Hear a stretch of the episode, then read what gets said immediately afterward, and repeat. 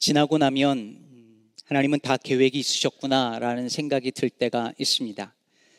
제가 국민학교 1학년 때 어, 담임 선생님으로부터 서예를 배웠습니다. 어, 그래도 초등학교 내내 중학교 들어가서도 썼으니 꽤 오래 썼습니다.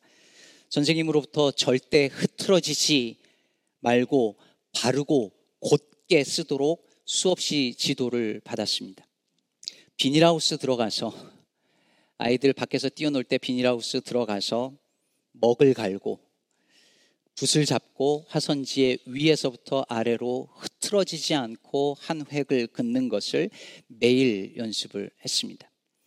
물론 지금은 그렇게 전혀 못 쓰지만 그때 그 어린 시절에 무언가 바르고 곧게 행하고 살아야 한다는 것을 무의식적으로 경험했던 것 같습니다.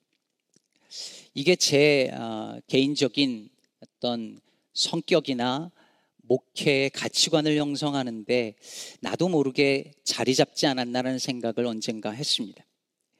목회 초기에 일종의 강박 같은 것이 있었습니다.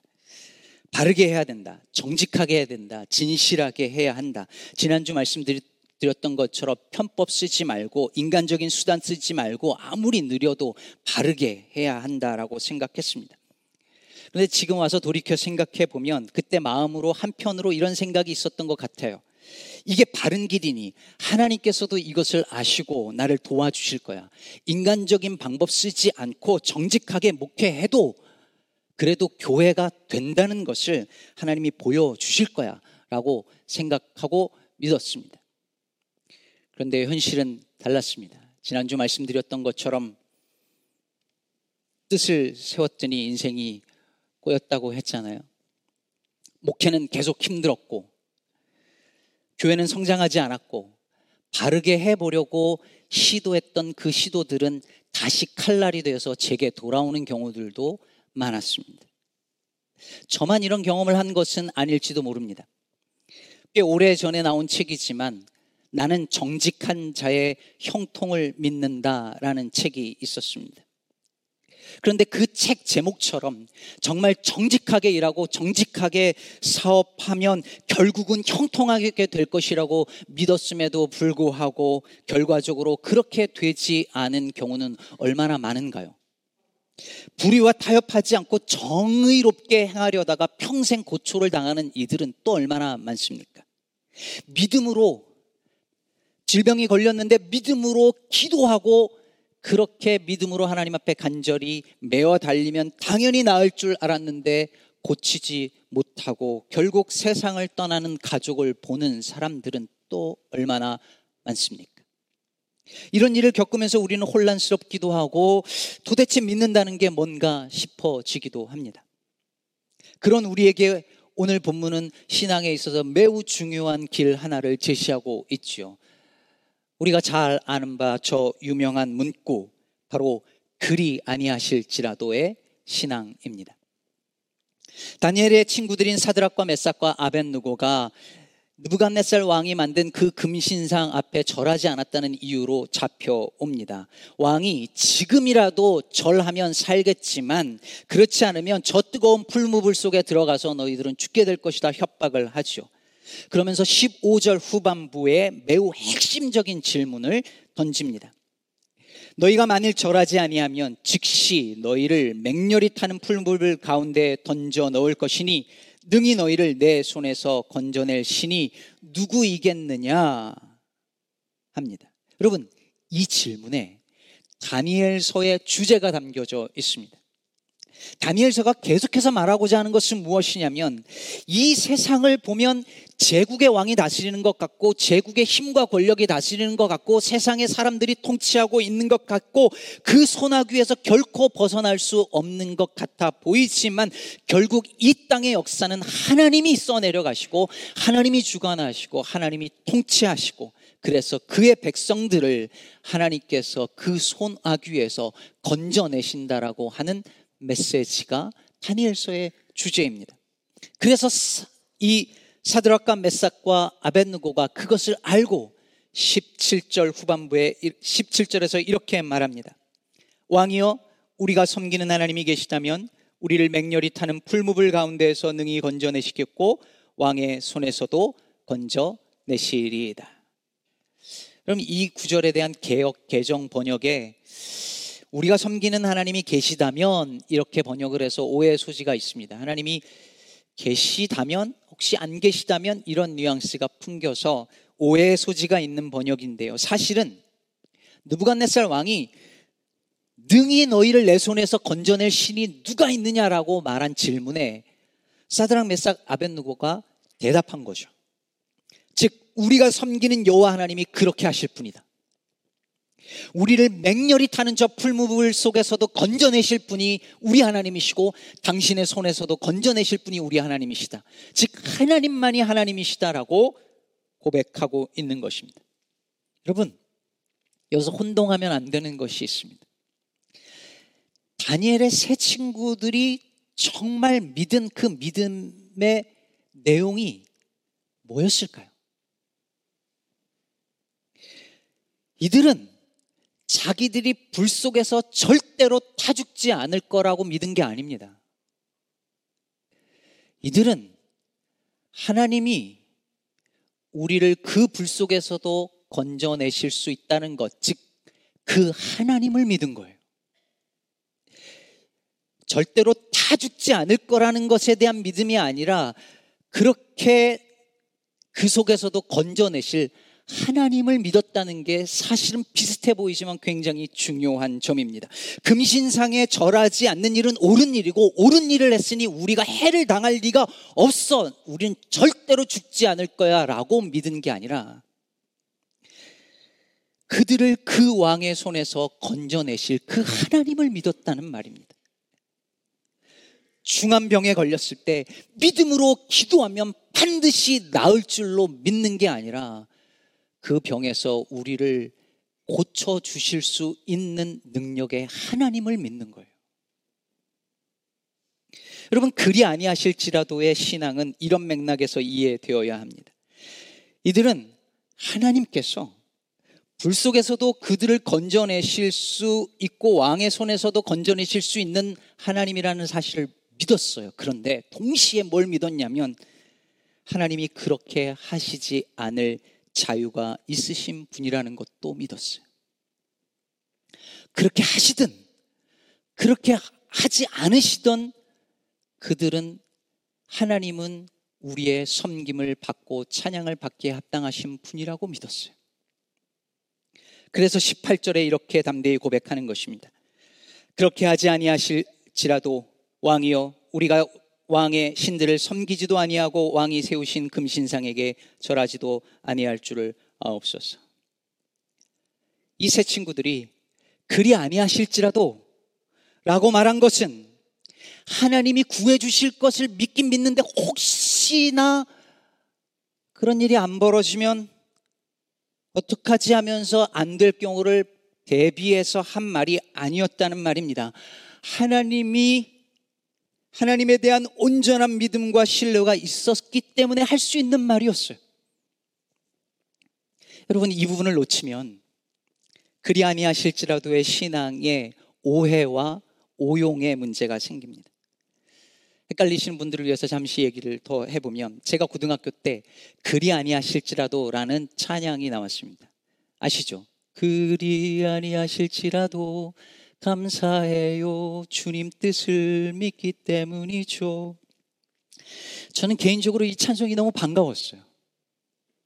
그리고 고마웠어요. 왜냐하면 고등학교 때 예수를 믿고 신앙생활을 하다 보니까 제가 보는 어른들의 신앙이 많은 그리스도인들의 신앙이 어떤 것이었느냐면 예수를 믿기만 하면 복을 받고 형통하고 병이 낫고 믿기만 하면 믿은 대로 되어질 줄로 믿는 다분히 기복신앙적인 그런 믿음으로 보였어요. 그런데 그리 아니하실지라도 감사하겠다는 이 신앙은 내가 믿고 기대한 대로 이루어지지 않아도 형통하지 않아도 병이 낫지 않아도 여전히 하나님을 하나님으로 섬기고 감사하며 순종하겠다라고 하는 신앙의 고백이었어요. 고마웠어요, 이런 찬송이. 우리 안에 잘못된 신앙의 모습을 고쳐줄 수 있는 참 반가운 찬송이었어요. 그런데 어느 순간 뭔가 이상하다는 느낌을 받기 시작했습니다.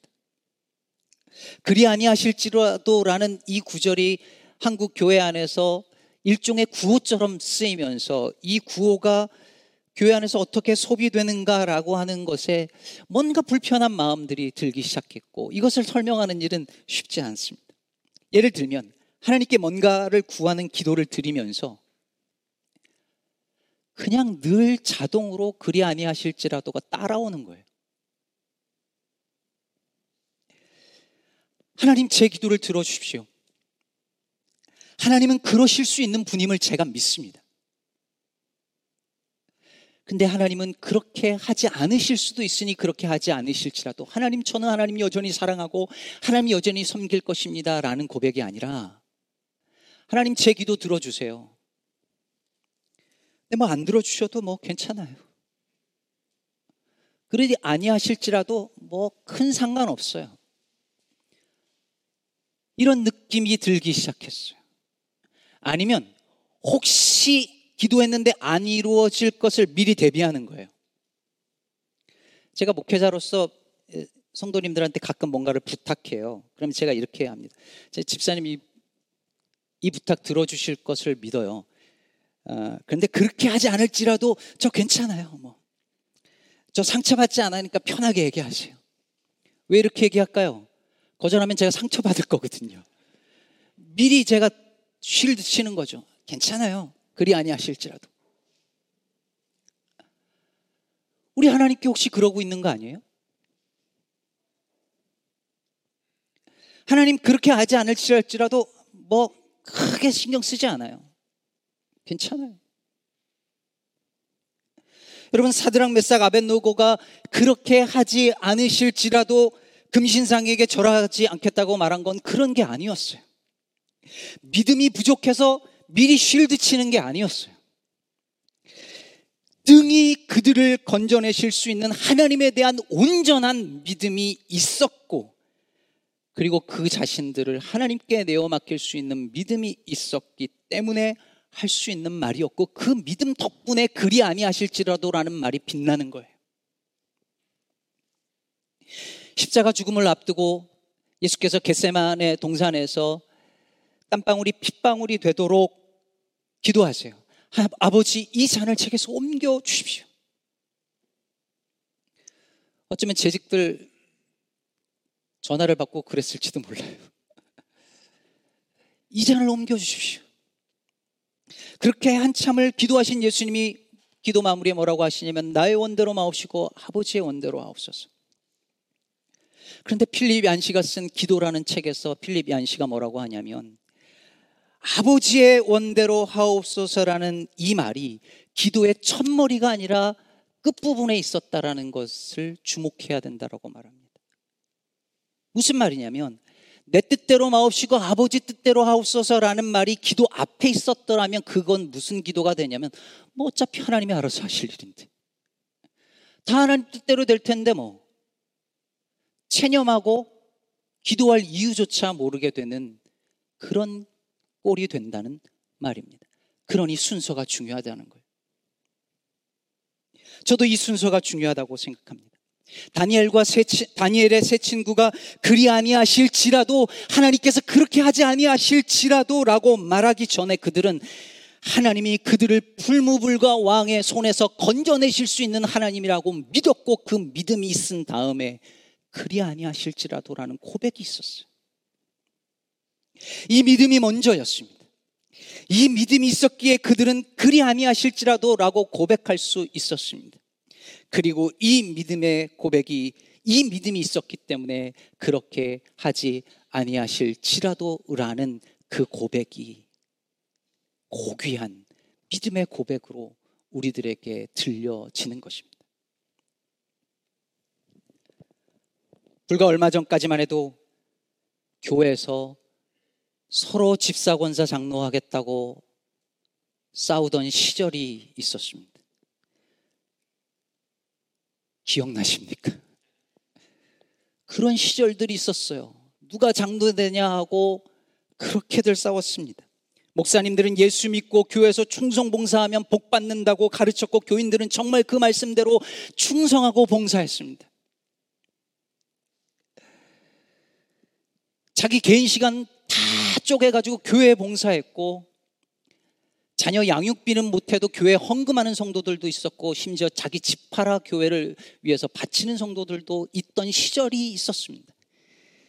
그렇게 열심히 던 시절에 서로가 집사, 권사, 장로하겠다고 했고 직분을 받는 것은 그동안의 자신의 교회를 향한 사랑과 섬김과 헌신과 봉사에 대한 인정과 대가로 여겨졌습니다. 특히 이민교회는 더 그랬어요. 미국 주류 사회에서 소수민족으로 살면서 사회에서 인정받지 못하다가 교회 와서 그 인정 욕구가 폭발하는 거예요. 사회에서도 차별당하고 인정받지 못했는데 교회에서 날 차별해. 인정받으려고 직분을 받았습니다. 그리고 그것으로 인한 갈등이 이민 사회의 문화가 되고 특색이 되어 버렸어요. 그 시절에 정말 필요했던 신앙이 뭐냐면 그리 아니하실지라도의 신앙이었습니다. 예수 믿는 것의 대가가 눈앞에 보이지 않아도 돌아오지 않아도 믿고 기대한 것이 이루어지지 않아도 예수 믿고 충성봉사했는데 내 자녀들이 좋은 대학까지 못해도 그렇게 충성했는데 집사 장로가 되지 못해도 집사 장로 권사가 되어 충성을 다했는데 아무도 인정해 주지 않고 아무 대가가 돌아오지 아니할지라도 그리 아니하실지라도 여전히 하나님 사랑하고 여전히 교회를 위하여서 주님의 나라를 위하여서 내 삶을 드리겠다라고 하는 믿음의 고백이 필요했습니다. 그랬던 교회 풍경이 점점 바뀌어 가고 있습니다. 이제는 서로 집사와 장로 네가 하라 서로 안 하겠다라는 시절이 되었습니다. 교회 일을 하려고 하는 사람 찾기가 정말 어려워졌고 부탁을 드리려면 목사가 늘 미안해해야 하고 특히 책임을 맡는 일은 서로 깊이 합니다. 과거에는 집사, 권사, 장로 이 직분 명예직이 아니에요. 수없이 설교해야 되는데 이제는 그런 설교할 필요가 없어요. 아무도 이 직분을 명예롭게 생각하지 않아요.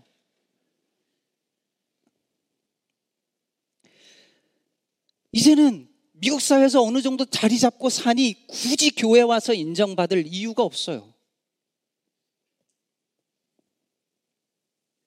하나님 믿다가 잘 되면 좋지만 그렇게 되지 않을지라도 뭐 괜찮아요. 다른 데서 찾으면 되지. 교회만 있어? 하나님만 있어? 그렇게 하지 않으실지라도 뭐 큰 상관없어요. 자, 그럼 이제 더 좋아진 걸까요? 교회에 갈등도 없고 다툼도 없으니 교회가 성숙해진 걸까요?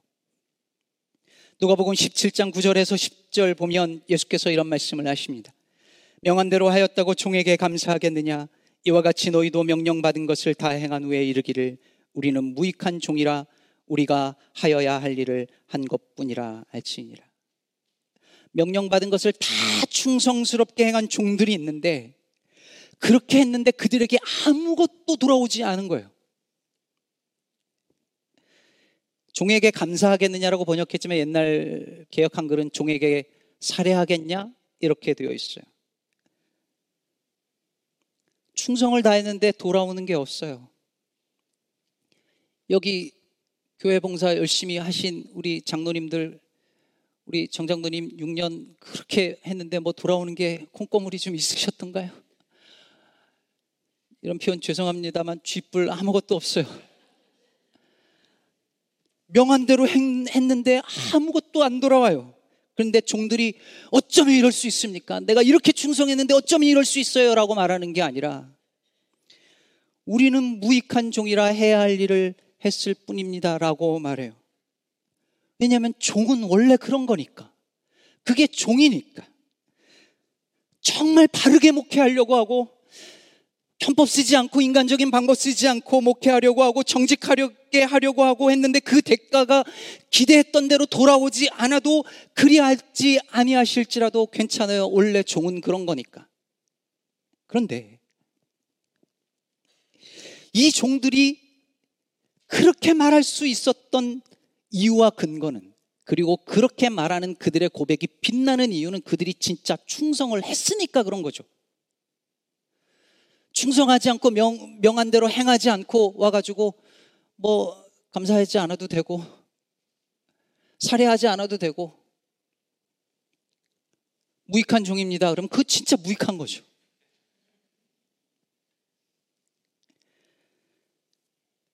충성의 대가가 없을지라도 괜찮습니다라고 말하려면 충성이 먼저죠. 믿어요. 내 믿음대로 하나님이 하지 않으셔도 저는 괜찮아요 라고 말하려면 믿음이 먼저 있어야 되는 거죠.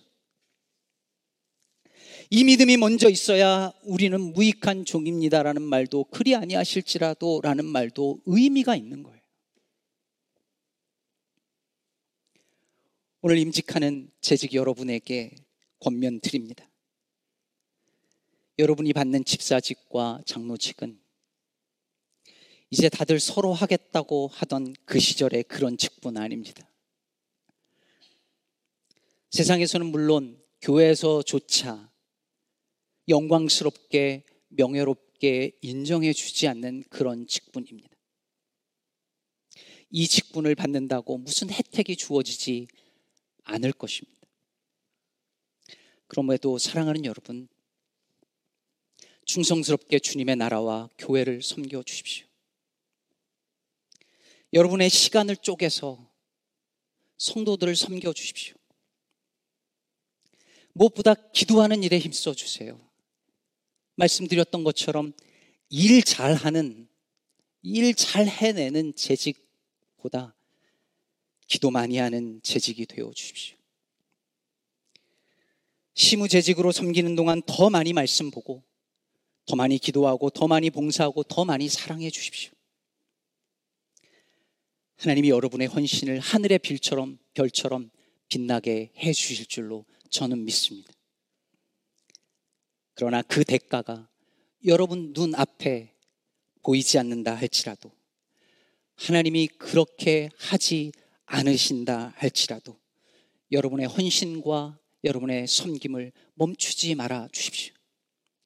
그 대가라고 하는 것이 있든 없든 별 상관없어서가 아니라 집사와 장로직이 영광스럽지 않아서가 아니라 이것이 너무너무 영광스러운 직분임에도 불구하고 그 영광스러움이 지금 내 눈앞에 눈에 보이는 것처럼 손에 잡히는 것처럼 다가오지 않는다 할지라도 하나님이 그렇게 보여주시지 않는다 할지라도 그게 없어도 주님의 몸된 교회를 세우는 일은 세상 그 어떤 일보다 가치 있는 일이기 때문입니다. 그러므로 맡겨진 일을 다 마친 후 돌아오는 게 없어 보여도 우리는 무익한 종입니다. 할 일을 했을 뿐입니다. 라고 말할 수 있는 저와 여러분 되기를 바랍니다. 말씀 맺겠습니다. 그리 아니하실지라도의 신앙은 내가 원하는 게 이루어지지 않을 그때를 대비해서 하는 장치가 아닙니다. 믿음이 없어서 하는 말이 아니라 정말 믿기에 할수 있는 말이었습니다. 하나님은 믿음으로 행하는 주의 백성들을 지키시고 보호하는 분이십니다. 우리는 그분을 믿습니다. 이 믿음이 있기에 하나님이 그렇게 하지 않으실지라도 충성된 일꾼을 갚아주시는 하나님이심을 믿어도 그렇게 하시지 않을지라도 여전히 하나님 섬기는 일을 멈추지 않는 우리 시카고 기쁨의 교회 모든 성도들 그리고 우리 임직자들 되기를 우리 주 예수 그리스도의 이름으로 축복합니다.